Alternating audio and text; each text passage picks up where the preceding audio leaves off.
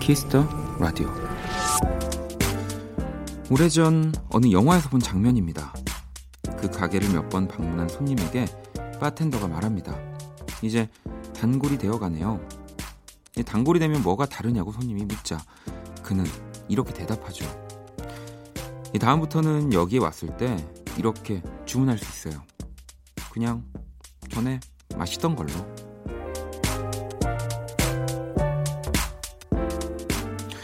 이 말하지 않아도 내 마음을 알아주는 것. 이 단골이 누리는 최고의 특권은 이게 아닐까요? 그런 편안한 공간이 더 많아졌으면, 또 그런 사람이 되었으면 참 좋겠습니다. 저도 이 라디오도요. 박원의 키스 더 라디오. 안녕하세요, 박원입니다. 안녕, 같이 갈 사람을 찾아요. 적어도 나 살아온 만큼은 가야 해요. 꽤 멀어요.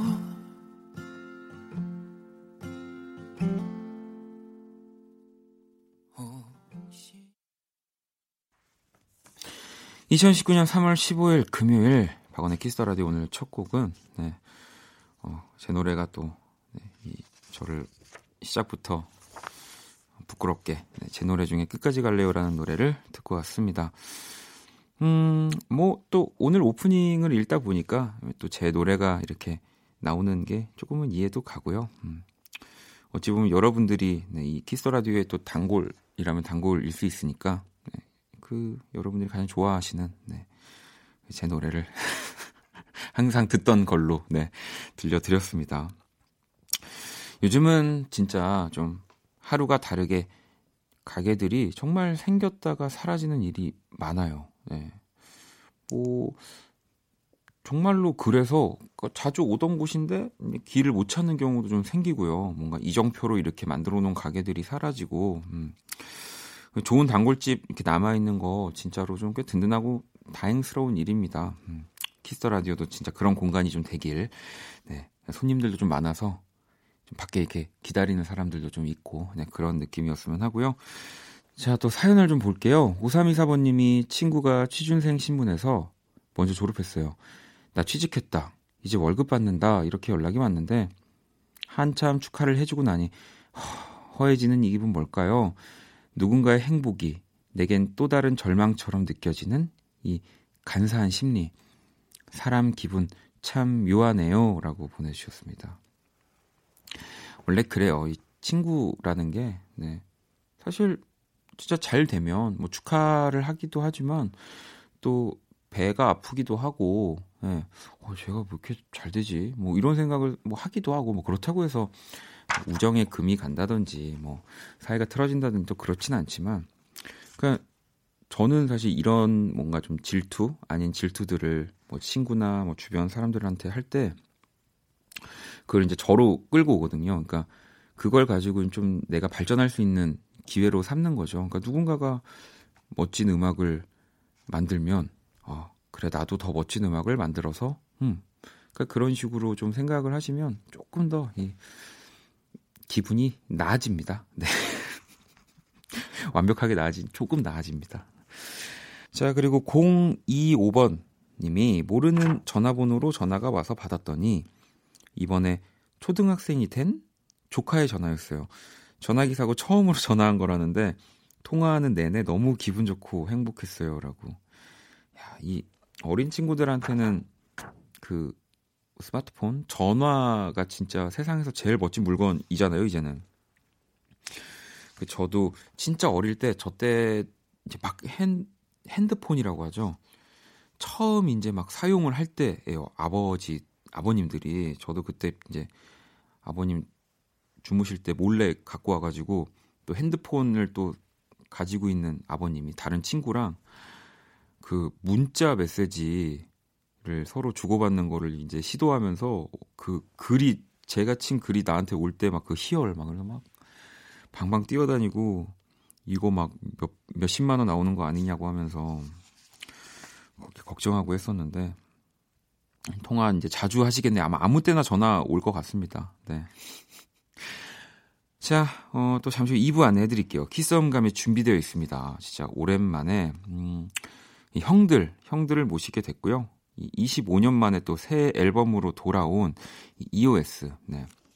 물론 뭐 지금 활동을 하고 계시긴 하지만 좀 긴장됩니다. 네. 다 제가 좋아하는 형들이어서 방송 망할까봐. 아무튼 네, 세 분이랑 재밌는 시간 또 가져볼 거고요. 자, 광고 듣고 올게요.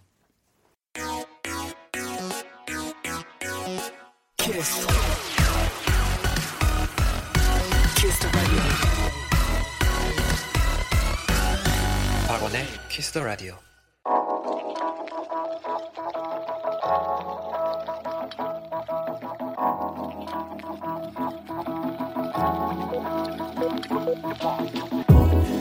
한 뼘으로 남기는 오늘 일기 키스타그램.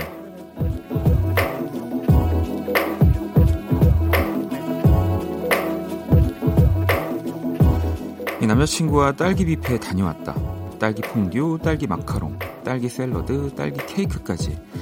이 달콤한 디저트에 정신 못 차리는 나와 다르게 남자친구는 먹는 둥 마는 둥 라면 먹고 싶다는 얘기나 하고 그냥 내년엔 친구들이랑 오는 게 나을 것 같다.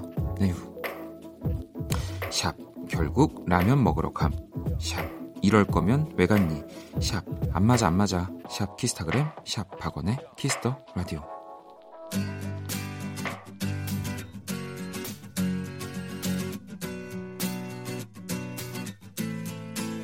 Let's go.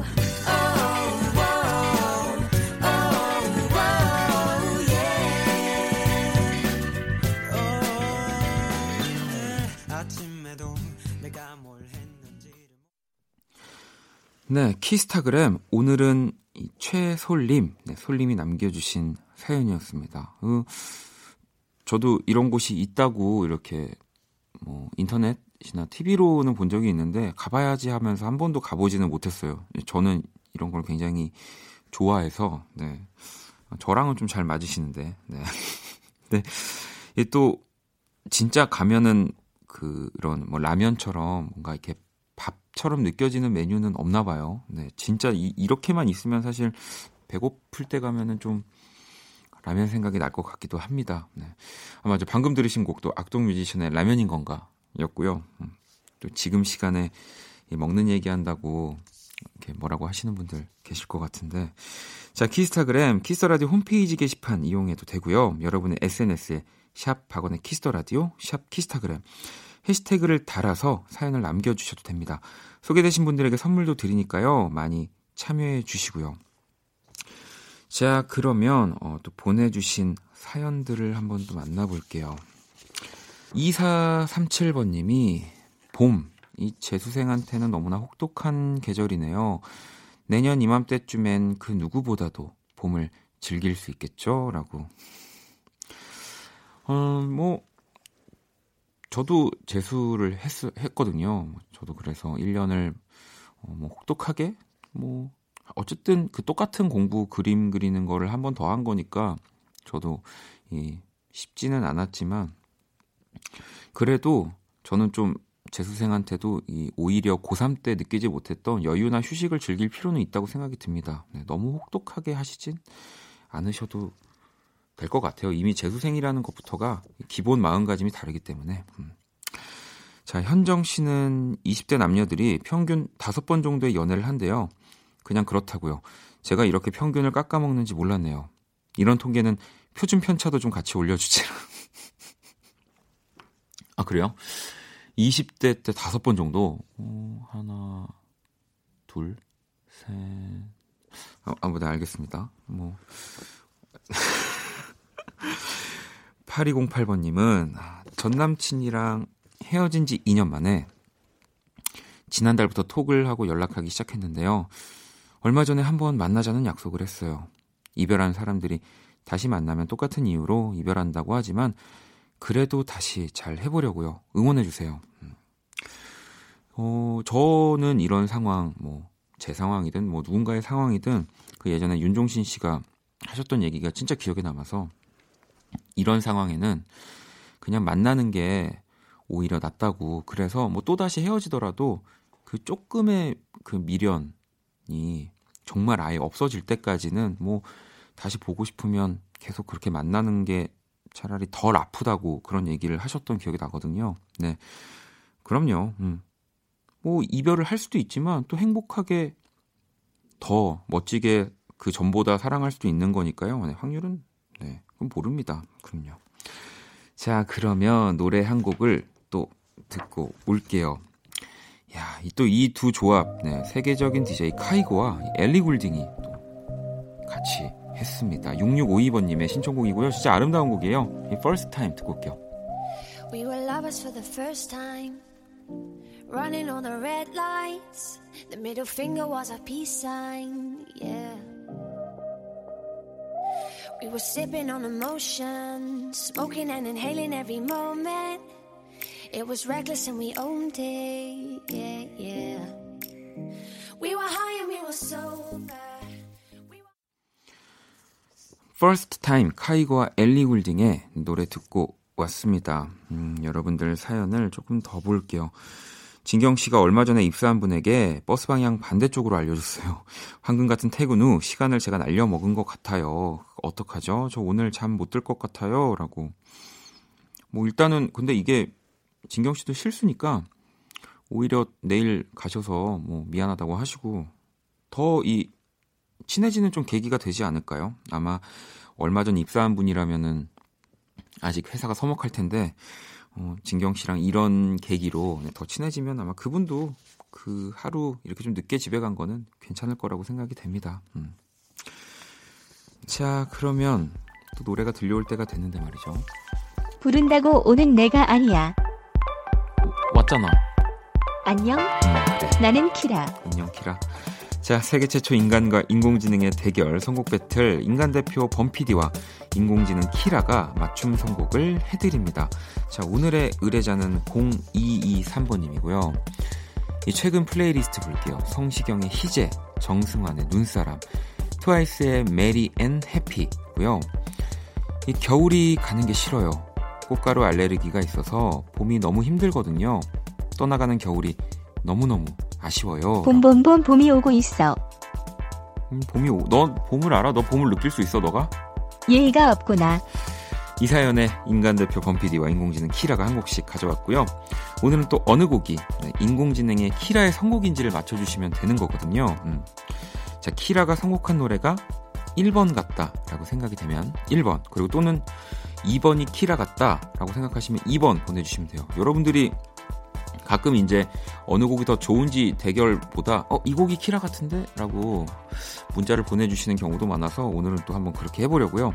자, 투표는 문자로만 받습니다. 문자샵 8910, 장문 100원, 단문 50원이고요. 10분께 뮤직앱 3개월 이용권 드립니다. 자, 키라, 오늘 주제 뭐라고? 떠나는 겨울을 느낄 수 있는 노래야. 자, 여러분들 노래 들으시고요. 키라의 선곡이 어떤 곡인지 맞춰주시면 됩니다. 자, 노래 듣고 올게요.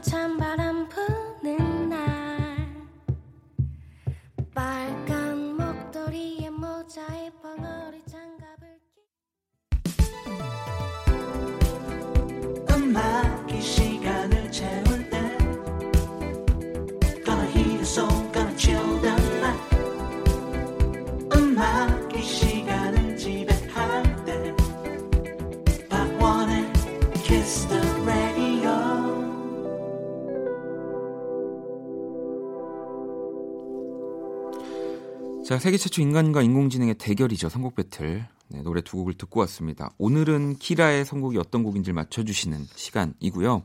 자, 1번 곡은 패닉의 눈 녹듯이었고요. 자, 2번 곡은 바버레치의 겨울나기였습니다. 과연 어떤 곡이 일단 키라의 선곡인지 좀 궁금해지는데, 일단 키라 오늘 선곡 키워드 뭐야? 겨울이 생각나는 따뜻함으로 골랐어. 일단은 두 곡 다 겨울 생각나는 따뜻함에 딱 적합한 곡들이어서, 자 그럼 한번 알아볼게요. 키라 선곡 몇 번이야? 2번 바버레츠의 겨울나기였어. 2번 바버레츠의 겨울나기를 키라가 선곡을 했고요. 자, 이 패닉의 눈 녹듯, 이 곡은 우리 범피디 선곡이었습니다. 이번 겨울 눈이 너무 안 왔죠? 이 패닉의 눈 녹듯 들으며 눈이 많이 오던 밤을 추억해 보아요. 이렇게 보내주셨네요.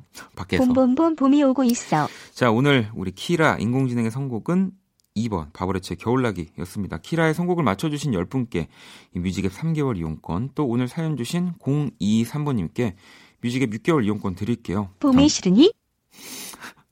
아니야. 당첨자 명단은 키스 라디오 홈페이지 선곡표 방에서 확인하시면 되고요.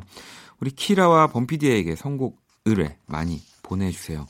두 사람을 자극할 수 있는, 네, 선곡 의뢰 환영합니다. 박원의 키스 라디오 선곡 배틀, AI 인공지능을 기반으로 한 음악 서비스인 네이버 바이브와 함께합니다. 키라, 잘 가. 또 봐. 자, 그러면 노래 한 곡을 더 듣고 올게요. 자연 씨의 신청곡입니다. 이 미국 출신의 레이 라몬테인이라는 뮤지션이고요. 겨울에 또 어울리는 감성적인 포크송입니다. Let it be me. There comes a time, a time in everyone's life where nothing seems to go away, where nothing seems.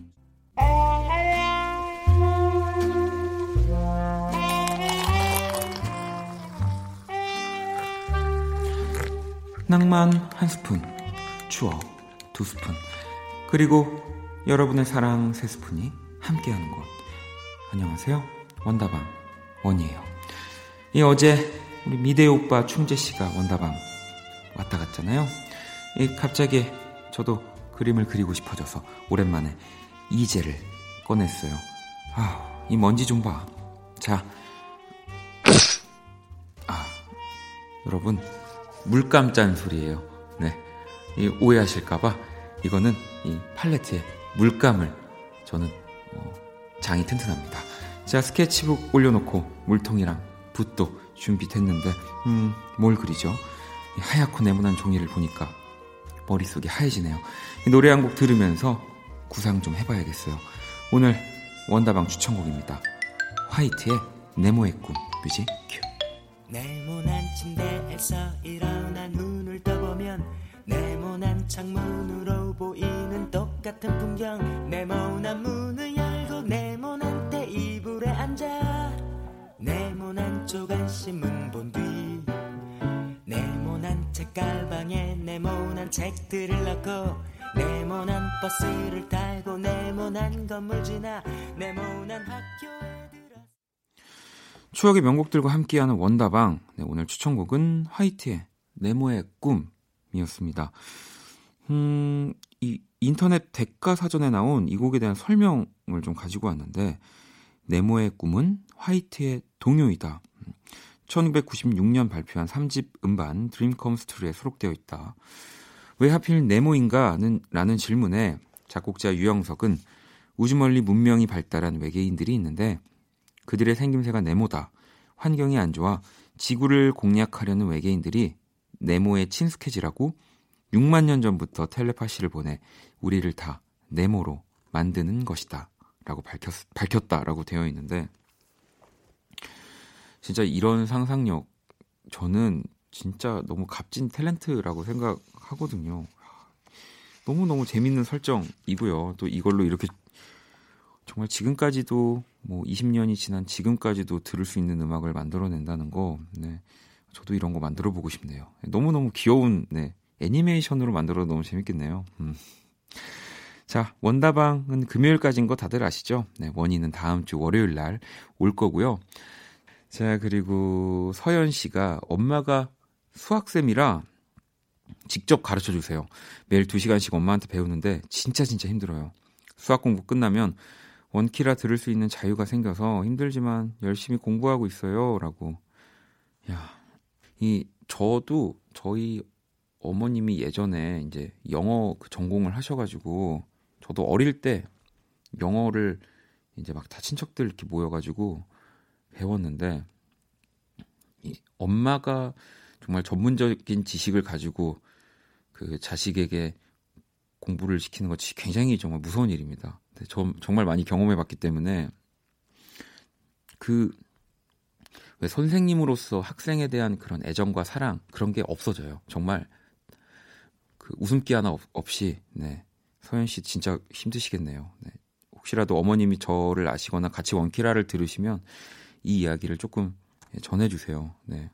저도 많이 힘들었다고. 3578번님도 원디 형님 군입대를 앞둔 21살 대학생입니다. 입대 전까지 혼자서 일하시는 어머니 생선 가게에서 도와드리며 시간을 보내는 중입니다. 남은 한 달 동안 효도 좀 해보려고요. 엄마 사랑해요. 라고. 야, 정말 된 친구네요. 보통 저도 그랬고 입대 한 달 전부터는 정말 사실 그렇게 군대가 와닿지도 않거든요. 한 달 전이면. 일주일 전도 사실 잘 몰라요. 근데 괜히 이제 나 군대 가잖아 이런 핑계 대면서 용돈도 더 받고 뭐 더 집에도 늦게 들어가고 놀고 그러기만 하는데 아마 3578번님은 군 제대를 해서 뭐 보통 돌아간다고 얘기하잖아요. 돌아가도 진짜 멋진 효자네요. 네. 대단합니다. 7790번님은 부장님이 퇴사하셨어요. 무슨 일 있을 때마다 대신 일 처리해 주시고 앞장서서 일을 봐주셔서 많은 도움받으며 회사 생활했는데 마지막 승진 대상자에서 제외된 지 3개월 만에 나가시네요. 이렇게 좋은 분을 회사에서는 왜 안 잡을까요? 그러니까 그 좋은 사람을 왜 회사에서 몰라주는지 그게 참 저도 그럴 때 안타깝습니다. 뭐 물론 보는 기준들이 다르겠지만 또 잘하는 사람과 좋은 사람이 뭔가 이렇게 비례야 하는 게 아니더라고요. 저도 일을 하지만 좀 그게 다 같이 좀 갔으면 좋겠습니다. 자 그러면 또 노래 한 곡을 더 듣고 올게요. 네, 김학생님 본명은 아니시겠죠? 자 제세 Look What You've Done 네, 이 노래 듣고 올게요. Take my photo off the wall if it just won't sing for you.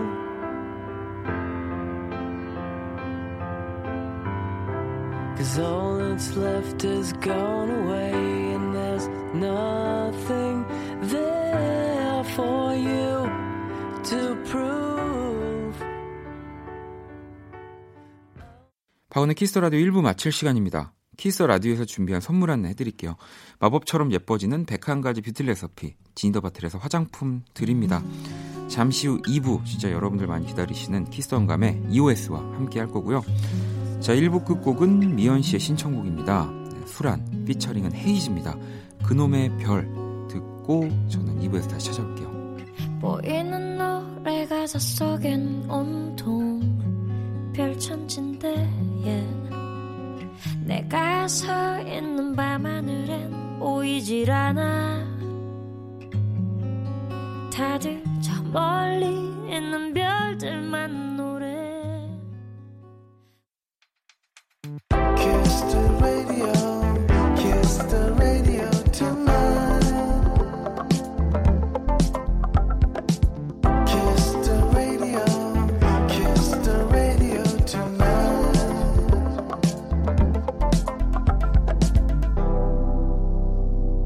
박원의 Kiss the radio.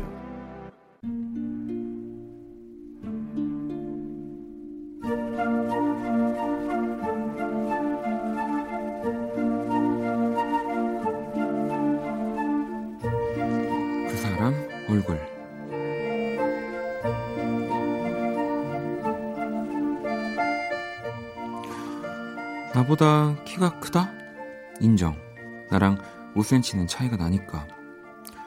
나보다 머리가 좋다. 이것도 인정. 나보다 성적이 훨씬 좋았으니까. 나보다 착하다? 아니다. 물론 내가 학교 다닐 때 사고를 더 치긴 했지만 이건 인정 못하겠다. 어쨌든 이 밖에 여러 이유를 들어 이 2살 많은 우리 형은 늘 나보다 앞선 사람이었다. 엄마는 늘 네 형 반만 닮아라 소리를 입에 닳도록 했다.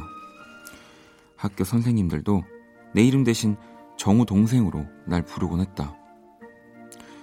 물론 형이 나를 붙잡고 숙제를 시킬 때는 짜증이 났지만 나는 잘난 우리 형이, 그리고 그런 형을 둔 정우 동생의 삶이 싫지 않았다. 내가 공부를 못해도 형이 잘했으니까, 내가 말을 안 들어도 엄마 아빠에겐 말 잘 듣는 아들이 있으니까, 내가 줄 수 없는 뿌듯함을 모두에게 안겨줬으니까 부담감이 사라진 나는 꽤 자유로웠다. 그래서 형이 힘들다는 건 알지 못했다.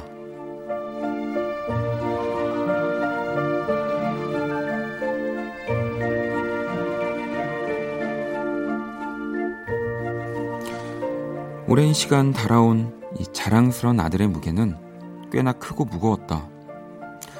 형이 나온 꽤 근사한 대학도, 이 남들 눈에 제법 번듯한 직장도, 심지어 형이 사랑하는 여자마저도 엄마 아빠 마음에 들기는 쉽지 않았으니까. 이 며칠 전 형의 전화를 받고 집 앞 편의점으로 달려나간 적이 있었다. 저 멀리 보이는 형의 뒷모습은 그날의 나보다 훨씬 작아 보였다. 오랜만에 형과 많은 얘기를 나눴다. 어떤 건 참 좋았고 어떤 건 좀 쓸쓸했는데 네가 부럽다는 형의 한마디가 지금도 나를 시큰하게 한다.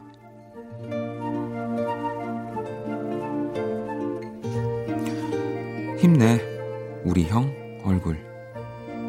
그대여 아무 걱정하지 말아요. 우리 함께 노래합시다. 그대 아픈 기억들 모두 그대여, 그대 가슴에 깊이 묻어버. 그 사람 얼굴, 네, 영화 형 OST 중에 조정석과 이 디오가 함께한 걱정 말아요 그대 듣고 왔습니다. 뭐 저는 사실 외동아들이어서 항상 이렇게 뭐 형제, 뭐 남매들을 부러워하면서 지내긴 했는데, 또 그 친구들, 형제, 남매 친구들 만나면 혼자인 게 진짜 무조건 좋다고 하다가도 또 이런 사연 보면은, 네, 의지할 곳이 있다는 거고, 그래서 좀 부럽습니다. 네가 부럽다라고 또 누군가 내 피부책에 얘기할 수 있는 거잖아요. 네. 가족에게 이런 얘기하는 게 쉽지 않을 거란 생각이 드는데, 자, 그 사람 얼굴, 네, 키스라디오 홈페이지나 문자로도 얼굴 사연 남겨주시면 소개를 해드릴게요. 제가 그린 오늘의 얼굴도 원키라 공식 SNS에 올려두었습니다. 사연 주신 정우 씨께도 선물을 보내드릴게요. 자, 그러면 광고 듣고, 네, 키스더 응감회로 돌아오겠습니다. 키스. 키스더 라디오. 박원의 키스더 라디오.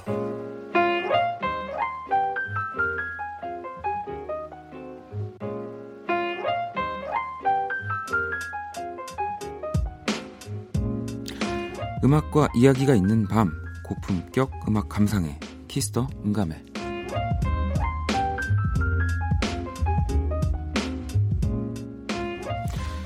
네, 오늘 키스 더 응감회 함께 해주실 분들입니다. 저는 뭐 사실 계속 지금 긴장을 하고 있어가지고 EOS 모셨습니다. 네, 한 분씩 인사를 부탁드리겠습니다. 아유, 반갑습니다. 키스 더 라디오 가족 여러분. 저는 EOS에서 베이스 연주하고 있는 배영준이고요. 사실 키스 더 라디오는 어떻게 보면 이 KBS 라디오의 간판 프로그램 아니겠어요? 아, 네. 이제 이전 분들이 그렇게 만들어 주셔 가지고 네, 제가 아무튼 무한한 영광이고요. 박원 씨 이렇게 만나 뵙게 돼서 너무 반갑습니다. 네. 감사합니다. 네, 안녕하세요. 네. 저 EOS의 기타를 맡고 있는 조삼희라고 합니다. 반갑습니다. 네, 안녕하세요. 저는 EOS에서 보컬을 맡고 있는 김영중입니다. 반갑습니다. 아니 뭐 또 그냥 이제 제가 긴장을 했다고 얘기하는 부분이 뭐 정말 선배님 세 분 다 너무 저한테는 높은 선배님이시기도 하지만 아니에요, 비슷해요. 또 맞아. 요즘은 또 그렇게 이렇게 너무 올려드리면 우리 아니 우리 심지어 신인이야 지금. 네. 저희 뭐 결성한 지 아직 2년밖에 안 됐으니까. 아, 네. 네. 알겠습니다. 그러면 그래도 제가 편하게 하세요, 선배님. 막 대해주세요. 아, 편하게. 아니 근데 맞아, 이거부터 분명히 해야 할 것 같은데 저도 근데 이거는 생각지도 못하고 있다가 예전에 사실 이오스라고 이렇게 네. 팀명을 불렀는데 지금 또 포털 사이트 표기에 EOS로 되어 있더라고요. 이게 네. 의도하신 건가요? 제가 적극적으로 바꾸자고 얘기했는데 아니 좀채로 작년에 앨범을 내고 네. 이번에도 앨범을 내려고 준비하고 있는데 그 인터넷 검색 사이트에 검색을 해봤어요. 검색을 하면 전부 가상화폐만 나오는 거예요. EOS로 검색을 하면. 아, 그렇군요. 그게. 그래가지고 화가 나가지고 네. 아, 이거 안 되겠다. 바꾸자. 네네. 우리가 어차피 신인인데 네네. 뭐 이름 하나 고집할 필요도 없고. 그래서 바꾼 거가 제일 커요. 근데 뭐 물론 저는 굉장히 반대를 했어요. 아. 제가 그 SNS를 밴드 내에서 SNS를 담당하고 있는데 네. 이거 한번 다 바꾸려면 엄청난 일이거든요. 근데 바꾸고 나니까 막상 좋았던 거는 예전에는 그 해시태그 달고 네네. EOS 이렇게 검색을 하면 형준 씨 말대로 다 가상화폐 관련주들이 다 올라왔는데 네네. 요즘에 EOS 이렇게 하면은 저희 사진밖에 안 올라와서 나름 그런 점이 있긴 있네요. 네. 아니 제가 그리고 형들한테 얘기는 안 했는데 또 이유가 하나 더 있어요. 뭐예요? 우리가 이제 좀 쑥스러운데 우리 콘서트 같은 거 할 때 이제 관객들이 우리의 이름을 이렇게 같이 연호하는 걸 상상하잖아요. 그렇죠. 근데 생각을 해봤어요. 이오스면 이오스 이오스 좋네. 뭔가 이상한 거야. 음절이 안 맞아요. 난 딱 붙는 것 같아. 아니 그래서 EOS로 바꿔보세요. EOS 또 이상한데? 지금 EOS 여기서 EOS 네. 이렇게 되죠. 그렇죠. 네. 이게 더 멋있더라고. 그래서 바꾼 것도 있어요. 뭐 아무튼 여러분, 네 지금 아직도 이 세 분이 정리가 안 되셨는데 어쨌든 저는 그래도 그 EOS가 이제 영어로 아무래도 또 많은 팬분들도 그 영어로 딱 표기된 것들이 더 친숙해서 일단은 저는 크게 뭐 문제는 없을 거라는 생각이 듭니다. 음악이 중요하죠. 뭐. 그럼요. 아니 또 작년에 뭐 일단 2년이라고 하셨지만 이 EOS가 정말 만들어진 걸로 치면 또 재결성 이렇게 또 이 세 분 그 데뷔 그 누가 가장 빠르신 거예요? 형중 씨랑 저랑 아마 똑같을 거예요. 네. 네.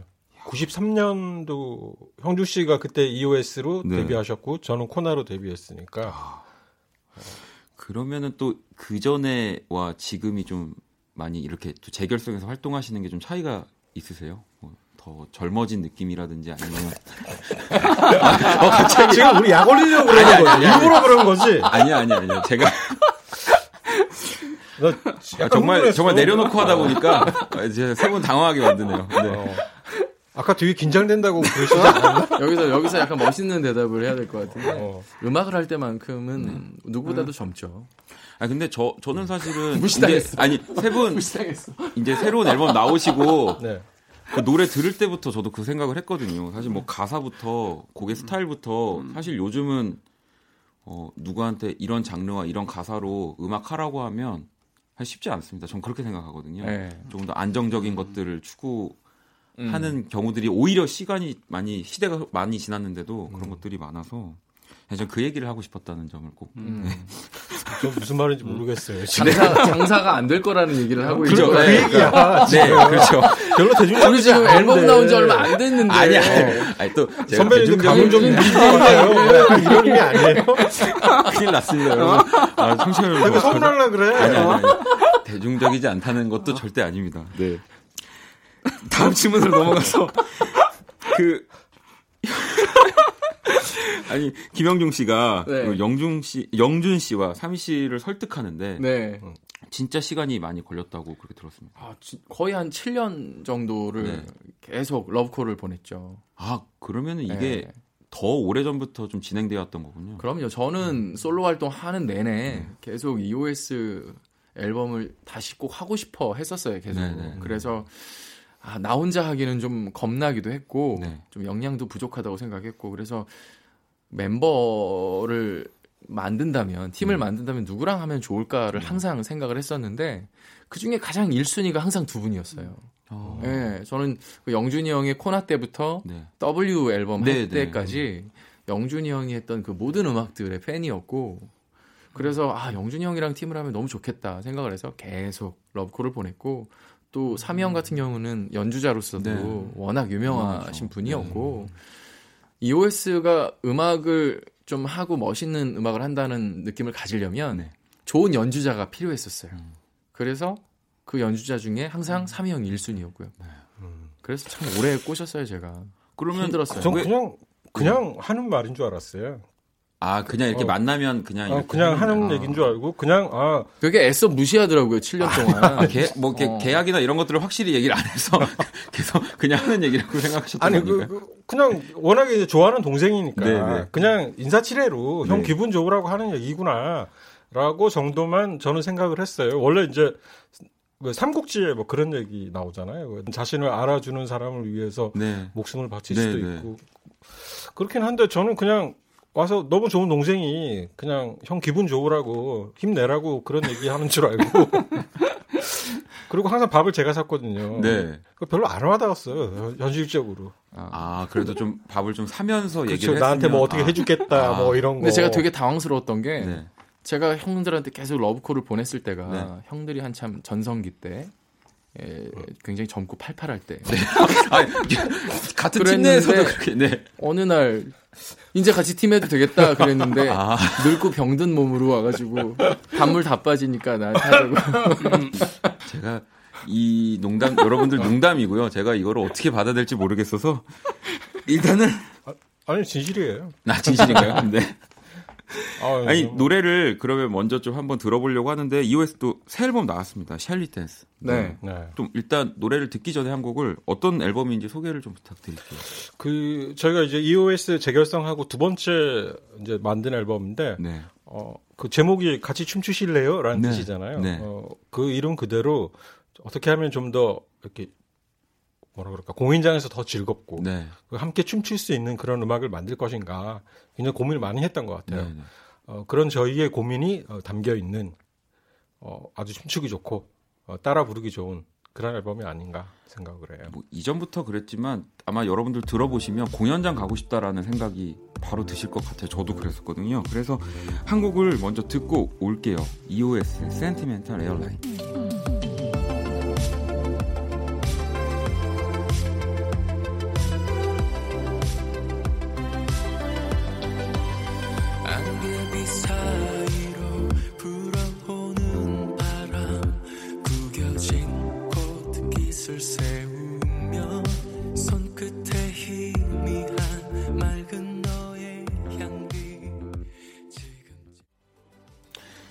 EOS의 센티멘탈 에어라인 듣고 왔습니다. 오늘 키스 더 라디오, 네, 키스 더 온감의 EOS 이 세 분과 함께하고 있고요. 저는 사실 이 새 앨범에서 이 노래를 제일 좋아하게 됐어요. 그래서 고맙습니다. 이 노래를 가장 많이 들었던 것 같아요. 저도 그래요, 진짜. 저도 이 노래 제일 좋아해요. 이 곡이 타이틀곡이에요. 그렇군요. 네. 전 또 그냥 아예 바로 앨범체로 계속 들었었거든요. 와, 역시 다 생각이... 감이 좋으세요. 네. 조삼희 씨도 사실은 제 네. 예전 앨범 네. 제가 미리 보내드렸을 때 네. 타이틀 뭐 네. 하라고 이렇게 알려주시잖아요. 네. 네. 맞아요. 많은 가수들이 저한테 많이 맞아요. 근데 잘 안 맞을 것 같은데. 아니 근데 저는 그때 맞아서 되게 기분이 좋긴 했었거든요. 그래요? 원래 좀 또 다른 세계 있으신가요? 조삼희 씨가. 약간 뭐 그런 것도 없잖아요. 아니, 음악을 원래 다른 가수분들이 감이 좀 떨어진 게 아닌가 생각이 들 때도 있긴 한데. 안 그래 아직도 많이 해주고 있어 보이더라고요. 아니 걱정이 저도 이제 형들 음악하는 형들을 많이 뭐 세 분도 제가 너무 좋아하지만 이렇게 항상 방송에서 티격태격하면 진짜 끝나고 약간 살짝 다 삐져서 나가셔가지고 그게 좀 걱정입니다. 괜찮으시죠? 그럼요. 네. 그리고 일단 이 앨범 뭐 계속 우리 세 분 같이 다 작사 작곡을 하고 계시잖아요. 네. 사실 좀 궁금해요. 뭐 팀들마다 각자 스타일들이 있지만 진짜 이 세 분은 작업하실 때 어떻게 하실지가 뭐 어떤 분이 주도를 하시는 건지 아니면 정말 각자의 역할이 딱 따로 있는 저희가 건지. 팀을 만들 때 그 다 약속했던 게 있어요. 우리가 어떤 그 뭐 돈을 벌기 위해서 대중적으로 인기를 얻기 위해서 그렇게 음악을 이제 하기보다는 우리끼리 각자 좋은 거 하자. 그래서 삼이 형이 좋은 거, 영준이 형이 좋은 거, 제가 좋은 거 마음껏 표현해서 하자. 그래서 1집 때는 곡을 각자 써왔어요. 곡을 각자 써와서 그 곡들을 다 같이 모여서 하나의 우리 색깔로 만드는 공동 작업을 하는 식으로 마무리를 했었거든요.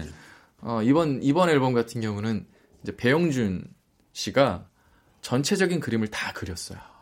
그래서 프로듀서 역할을 하시는군요. 배영준 프로듀스 작품이라고 하는 게 맞는 거예요. 그래서 이번에는 영준이 형의 생각이나 어떤 그런 색깔이나 이런 것들이 굉장히 많이 들어가 있는 앨범이라고 생각해요. 그거에 대해서 또 일단 조삼희 씨가 동의하십니까? 형, 내 표정이 어떤 것 같아요? 동의하는 것 같아요? 맞아요. 저 그 영준이 형이 그 뼈대를 기본 뼈대를 다 잡아와서 워낙 또 가사도 너무 잘 쓰고 좀 일반적인 가사보다 좀 한 번 더 생각할 수 있는 특이한 가사들을 정말 잘 쓰거든요. 그래서 틀을 잡고 저는 거기다가 그냥 그냥 양념 역할만 많이 이렇게 좀 도움을 줬던 편이죠. 아니에요. 근데 원래 이제 곡을 만들 때는 모든 작곡가가 사실은 이 곡이 어떤 노래인지 잘 몰라요. 비로소 이제 가수가 거기 그 위에 노래를 부르고 또 좋은 연주가 입혀졌을 때 아, 내가 만든 게 이런 노래였구나라고 그제서야 알거든요. 근데 저는 이번 앨범 같은 경우는 특히나 삼희 씨도 마찬가지고 형준 씨도 마찬가지고 이 두 사람이 각자의 생각을 더 보태고 이렇게 했을 때 비로소 그 노래의 형태가 보였다고 생각을 해요. 아, 그래서 내가 이렇게 훌륭한 사람들이랑 같이 하는구나라는 걸 느낄 수가 있어서 더 좋았고 또 금방 좀 전에 들으신 센티멘탈 레이디 같은 에어라인 같은 경우는 이 제목을 제가 너무 어렵게 지어가지고 여러분들 뭐 이게 저도 그럼요 이게 다 이제는 이해하실 겁니다. 청취자분들도 아무튼 그 센티멘탈 에어라인 그 뒷부분에 나오는 그 코러스 부분 있잖아요. 뭐 Remember Your Smile 하는 그 부분의 멜로디는 형주 씨가 만든 거예요. 그러니까 그 부분이 들어갔을 때 비로소 노래가 이제 형태를 갖추기 시작했던 것 같아요. 그게 저희 팀의 작업 방식인 것 같아요. 그렇게. 그러니까 딱 그럴 것 같아요. 뭔가 또 연주에 또 조삼희 씨가 계시고 이 전체적인 그림을 보는 또 영준 선배님 계시고 또 노래로 또 김영중 씨 목소리가 또 다 들어왔을 때 완전 또 음악이. 그리고 또 이 자리에는 없지만 이번 앨범에 같이 공동 프로듀서로 참여해준 친구가 있어요. 그 온기호라는 또 온기호라는 이름이 보이더라고요. 그 친구한테도 되게 고맙다는 얘기 하고 싶어요. 같이 숱한 밤을 새우면서 만든 음악이니까 저희가 되게 운이 좋았나 봐요. 그렇게 좋은 사람도 만나고 또 이렇게 키스 더 라디오에서 박원 씨와 이렇게 얘기도 나눌 수 있고. 감사합니다. 그러면은 저 아마 지금 방송 들으시는 여러분들도 더 음악을 좀 듣고 싶어 하실 것 같아서 지금 세 분이 오늘 또 EOS의 음악들 같이 키스 더 라디오 청취자분들과 들으면 좋을 음악들 골라와 주셨거든요. 그러면 한 곡씩 한번 들어볼게요.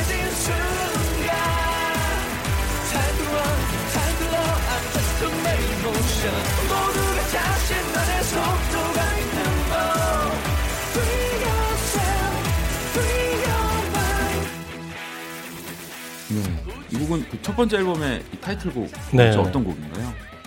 이게 트랙 순서는 제가 지금 기억이 안 나는데 이 곡이 이제 전속력의 발라드라는 곡이에요. 그래서 이 곡이 타이틀이라고 생각했던 이유는 저는 이 가사가 참 좋았다고 생각해요. 그래서 그건 내가 얘기를 해줘야 되는 건데. 그렇죠. 그리고 김영중 씨가 왜냐하면 이 가사를 영준이 형이 처음에 써오셨거든요. 본인 입으로 가사 좋다고 얘기하면서 그랬잖아요. 근데 진짜 이 노래 음악도 참 마음에 들었지만 이 음악이 나오고 나서 가사가 영준이 형의 가사가 딱 입혀졌을 때 굉장히 뭔가 신받다라는 느낌이 들었었어요. 전속력의 발라드라는 제목 자체도 되게 그 표현이 그러니까요. 저도 처음 이거 봤을 때 제목 너무 멋있다고. 그러니까요. 그래서 이제 뭐 전속력이라는 게 상대적인 거라고 저희는 생각했거든요. 모든 사람은 각자 자신만의 속도가 있으니까 다른 사람들하고 비교하지 말고 꿋꿋하게 자신의 길을 자신의 속도로 가면 되지 않을까라는 그런 메시지가 담긴 그런 곡이었던 것 같아요. EOS의 전속력의 발라드 지금 듣고 계시고요. 또 다음 곡 한번 바로 만나볼게요.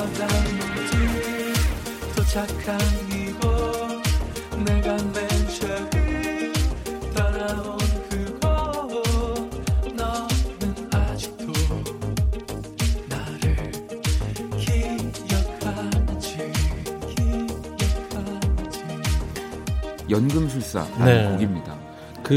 아마 지난 앨범에서 많은 분들이 이 곡을 제일 좋아하시더라고요. 이 곡은 이 멜로디를 형중 씨가 네. 기본적인 편곡과 함께 가져왔던 곡이에요. 굉장히 쑥스러워하면서 저희들에게 들려줬는데 너무 좋아가지고 근데 비단 저희뿐만 아니고 많은 분들이 이 노래를 지난 앨범 중에서 제일 좋아해주고 계세요. 그렇군요.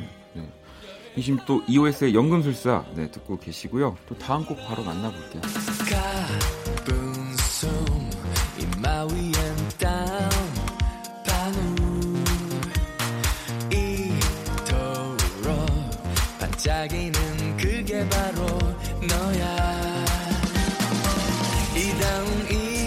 네, 스카이다이브 이 곡은 새 앨범에 들어있는 곡이죠. 네. 새 앨범 준비하면서 가장 처음 만들었던 곡이고 그래서 이제 이 곡을 만든 데모를 갖다가 그때 형준 씨가 유럽에 계셨기 때문에 형준 씨에게 이제 메일로 보내서 이 곡이 어떠냐고 했는데 아무런 답이 없는 거예요. 그래서 이 곡이 별로 마음에 안 드나 보다라고 네. 이렇게 생각하고 있었는데 되게 소심해요. 네. 네. 그럼 그때 그냥 문자하고 바로바로 답장 안 하면 그 짧은 순간 동안 너무 많은 생각을 하고 있더라고. 부담돼 죽겠어요, 아주 그냥. 시차도 있고 그러니까. 그럼요. 아니 제가 오죽하면은 유럽에 있는 도시마다 그 시차를 갖다가 전화기에 다 되잖아요, 그거. 얼마나 소심한지 알겠어. 요즘 프랑스는 몇 시인가 이러면서. 네.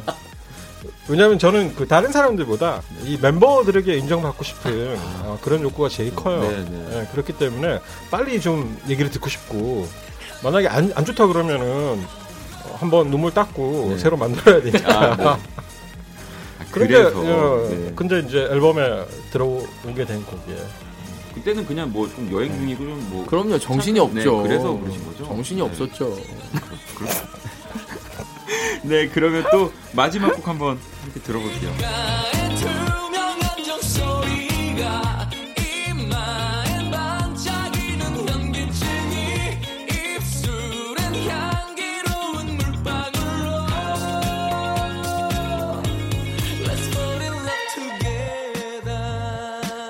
곡도 이번 새 앨범에 있는 곡이죠. 네. 19금의 세계. 이 곡도 설명을 부탁드립니다. 이 곡은 이 녹음실에서 노래 녹음을 제일 처음 한 곡이에요. 이 곡이. 네, 그래서 이 첫 노래 녹음이 굉장히 중요하거든요. 아시겠지만 그 다음에 어떻게 이 앨범이 녹음이 네, 진행되겠구나라는 네.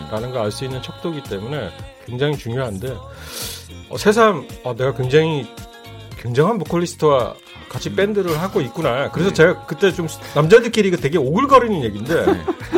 형중 씨 어깨를 잡으면서 고맙다 나랑 같이 밴드 해줘서 지금 집에 가서 되게 후회했어요. 근데 내가 왜 이렇게 오글거리는 얘기를 했지? 박원 씨도 노래를 하니까 네네. 그 느낌이 살짝 있을 것 같은데 영준이 형이 저한테 그런 얘기를 하면서 진짜 진심이라는 네. 걸 아는데 그런 얘기를 하잖아요. 그럼 너무 부담된다? 아직 노래를 안 끝났을 때 그런 얘기 들으면 이렇게 얘기하면 네. 내가 정말 너무 좋은 보컬이랑 노래를 하고 있는 것 같아. 음악을 하고 있는 것 같아. 이 얘기를 들으면 네. 내가 난 좋은 보컬이야. 이게 아니잖아요. 그렇죠. 되게 부담되면서 네. 더 잘하란 얘기인가 이거 지금. 이게 지금 칭찬인가 보다. 그렇게 헷갈릴 얘기하다 보니까 우리 팀 너무 다 소심하다. 네, 이렇게 지금 또 네 곡을 EOS의 네 곡을 한번 조금씩 들어봤습니다. 다 너무 좋아서 일단은 그래서 새 앨범 가운데 3곡을 더 골라봤거든요. 아까 가장 처음 만들어셨다고 했던 이 스카이다이브 이 노래 듣고 올게요. 자 이제 모든 준비는 끝. 후 깊고 또 뜨거운 마지막 심호흡 최고 고도를 넘어섰어 언제든. 괜찮아 그럴 수도 있지 뭐 항상 좋을 수는 없는 거니까 괜시리 베란다에 나와 생각에 잠겨 좋은 줄도 모르고 어딘가 흘러드는 노래에 내 맘을 녹이네.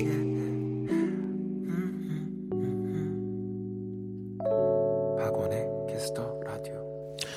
키스 더 라디오 오늘 키스 언감에 EOS 세 분과 함께 하고 있습니다. 저는 사실 오늘 방송 오면서 제가 너무 이렇게 시간이 더디게 갈까봐 막 아무래도 저는 개인적으로 어려우니까 뭐 물론 지금은 전혀 아닙니다만 근데 뭘 했는지 모르겠는데 시간이 진짜 빨리 가네요 오늘.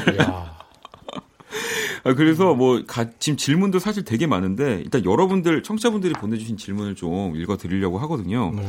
PT 킴 님이 이번에 EOS를 알게 된 신입 팬입니다. 이제야 예전 노래들 다시 듣고 있는데 이 곡만큼은 꼭 들어야 한다 하는 곡은 어떤 건가요? 라고. 뭐 물론 아까도 골라주셨지만 혹시 좀 제가 봤을 땐 남자분이지 않을까 싶은데 좀 남자분들이 이렇게 에너지틱하게 좋아할 만한 곡이 또 하나 있을까요? 주로 형준 씨하고 제가 얘기를 많이 했으니까 3시간 그러니까, 하나 골라주세요. 네. 우리가 볼까요? 참 네. 조삼희 씨가 사석에서는 말 진짜 많으신데 제가 원래 말이 많은데 네.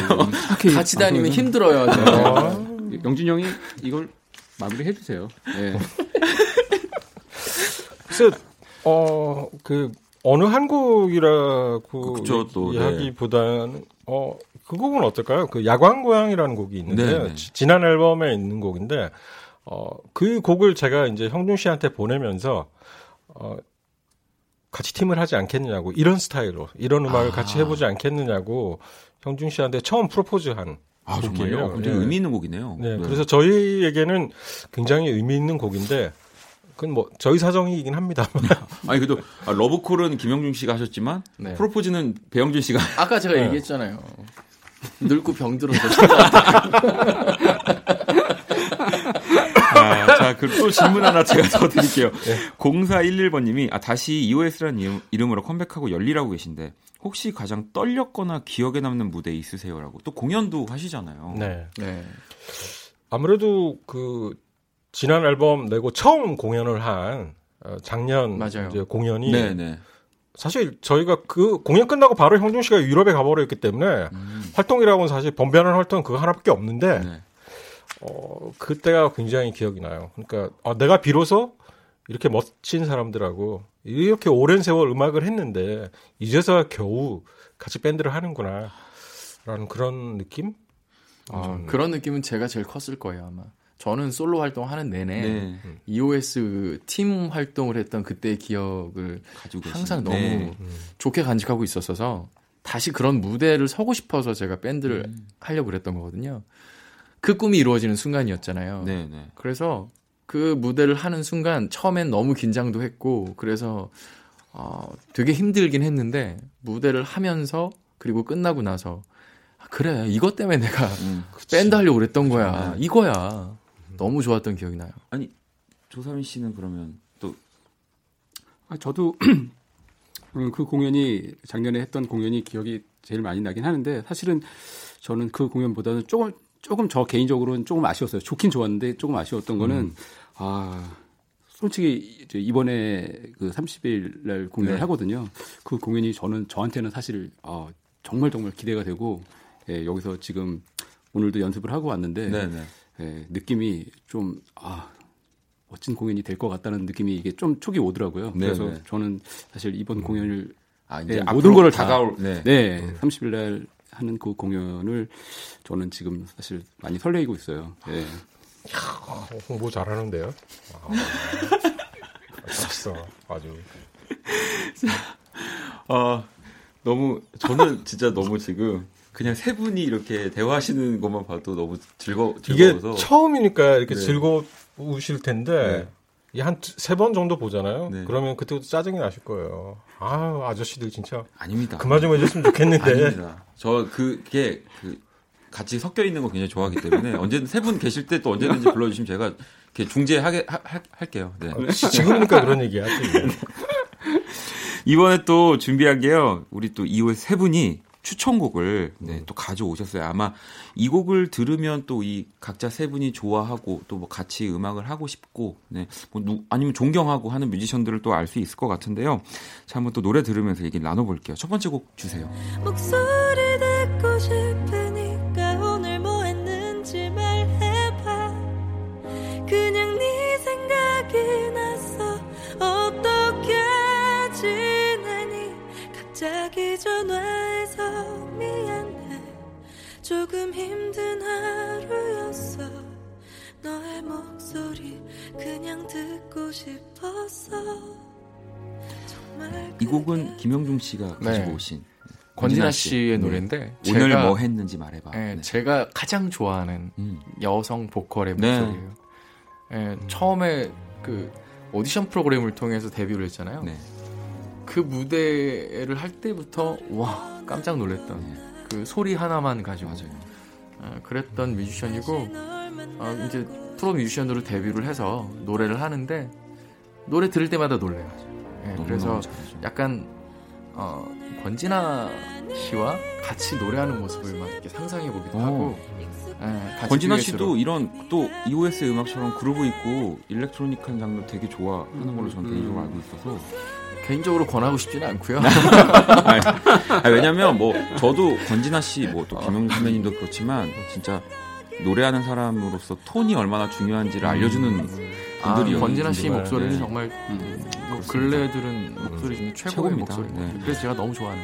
또 이제 얼마 전에 나온 또 신곡이기도 하고요. 네. 오늘 뭐 했는지 말해봐. 네. 그러면 또 다음 노래. 이 다음 곡은 조삼희 씨의 추천곡입니다. 한번 네. 들어볼게요.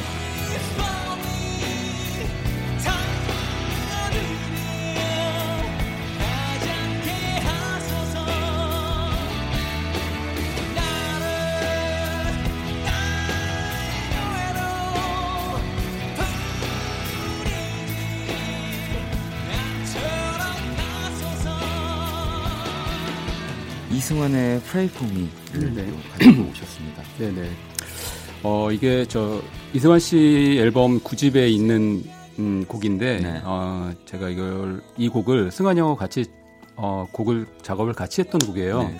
예, 이 곡을 이제 승환 형이 예, 다른 이제 승환 형이 워낙 공연을 많이 하시고 네. 예, 그래서 이 곡을 만들 때 뭔가 이거 선동할 수 있는 관객들과 선동할 수 있는 이런 곡들을 한번 만들어봤으면 좋겠다고 얘기를 해서 그때 같이 만들었던 기억이 있어서 예, 열심히 만들었던 기억이 추억이 있어서 저는 이제 이 곡을 선곡을 했는데 무엇보다 뜻깊은 거는 여기에 이제 세션으로 참여했던 미국에서 녹음이 진행이 된 건데 제가 음악하는 제가 제일 존경하는 기타리스트가 세션에 네. 참여했어요. 그래서 좀 다른 곡에 비해서 좀 남다르게 제가 좀 좋아하는 곡 중에 하나고, 예, 이 곡이 뭐 타이틀곡은 아니지만은 제가 공연할 때 늘 에너지를 쏟으면서 예, 네, 너무 좋아했어요. 예, 그때 20주년 승환 형 그 주경기장에서 공연할 네. 때 이 곡을 연주했을 때 비는 많이 내리긴 했는데 이 곡을 할 때 그때 공연 에 대한 그 추억이 아직도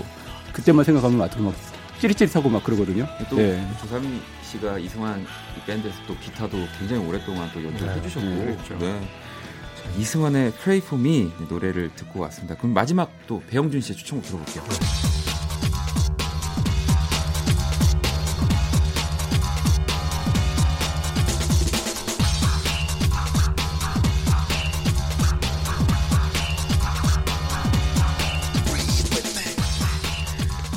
프로디지의 브리드. 네.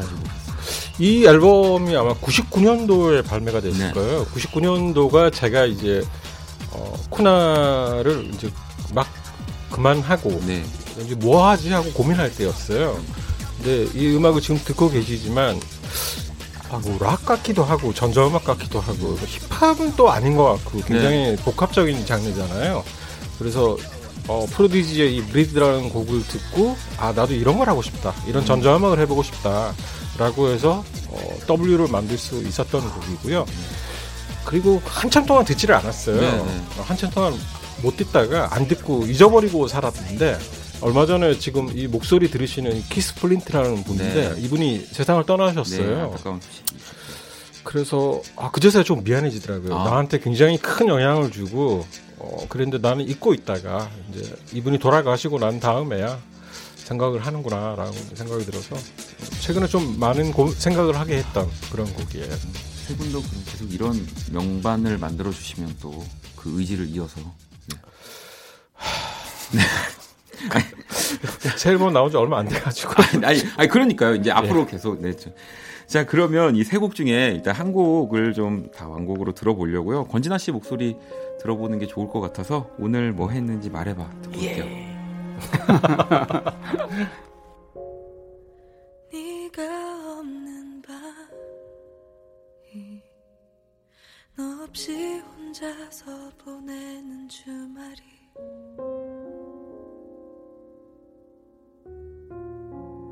이젠 더 편해졌는데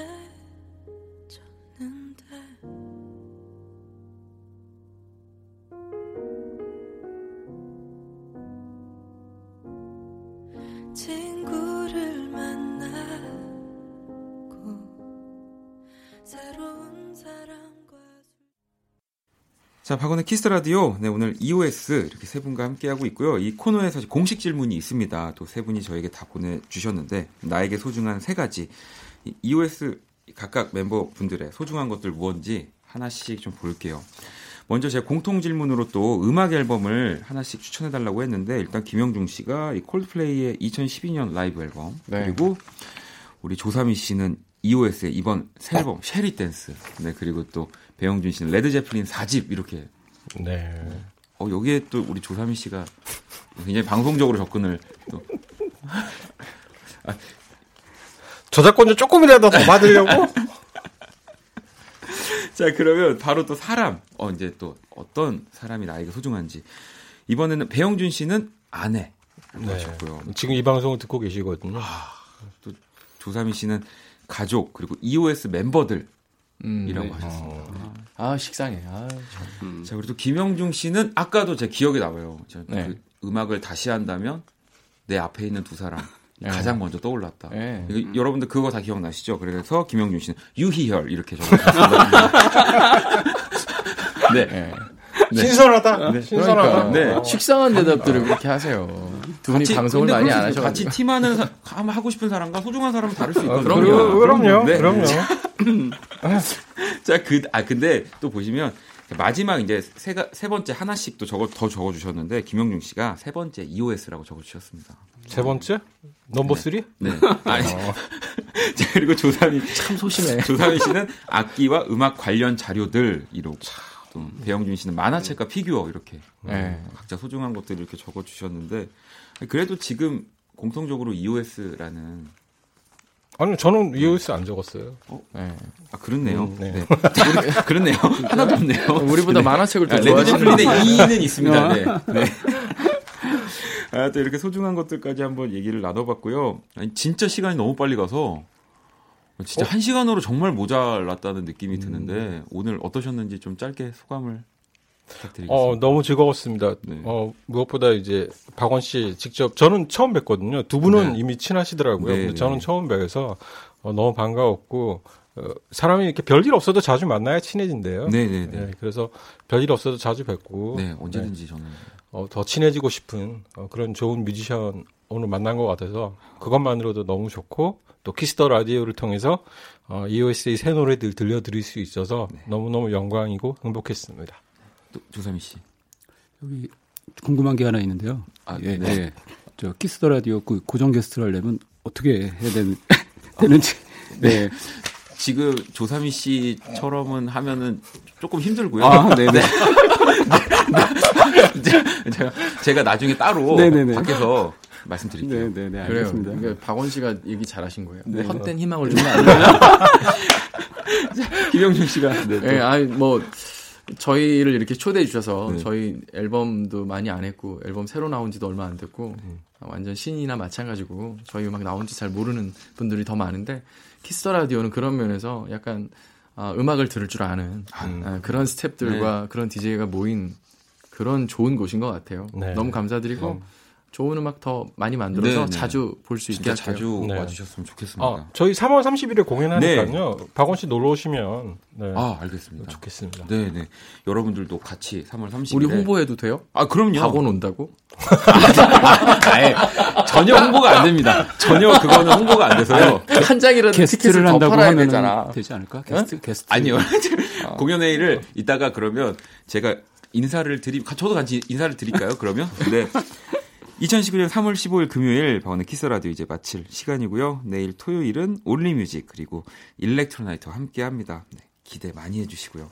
자 끝곡도 EOS의 노래로 네, 끝을 낼까요? 잊혀진 스파이로 사는 법. 네, 이 노래 들으면서 저도 EOS 세 분과 인사드릴게요. 지금까지 박원의 키스라디오였습니다. 저는 집에 갈게요. 감사합니다. 감사합니다. 감사합니다.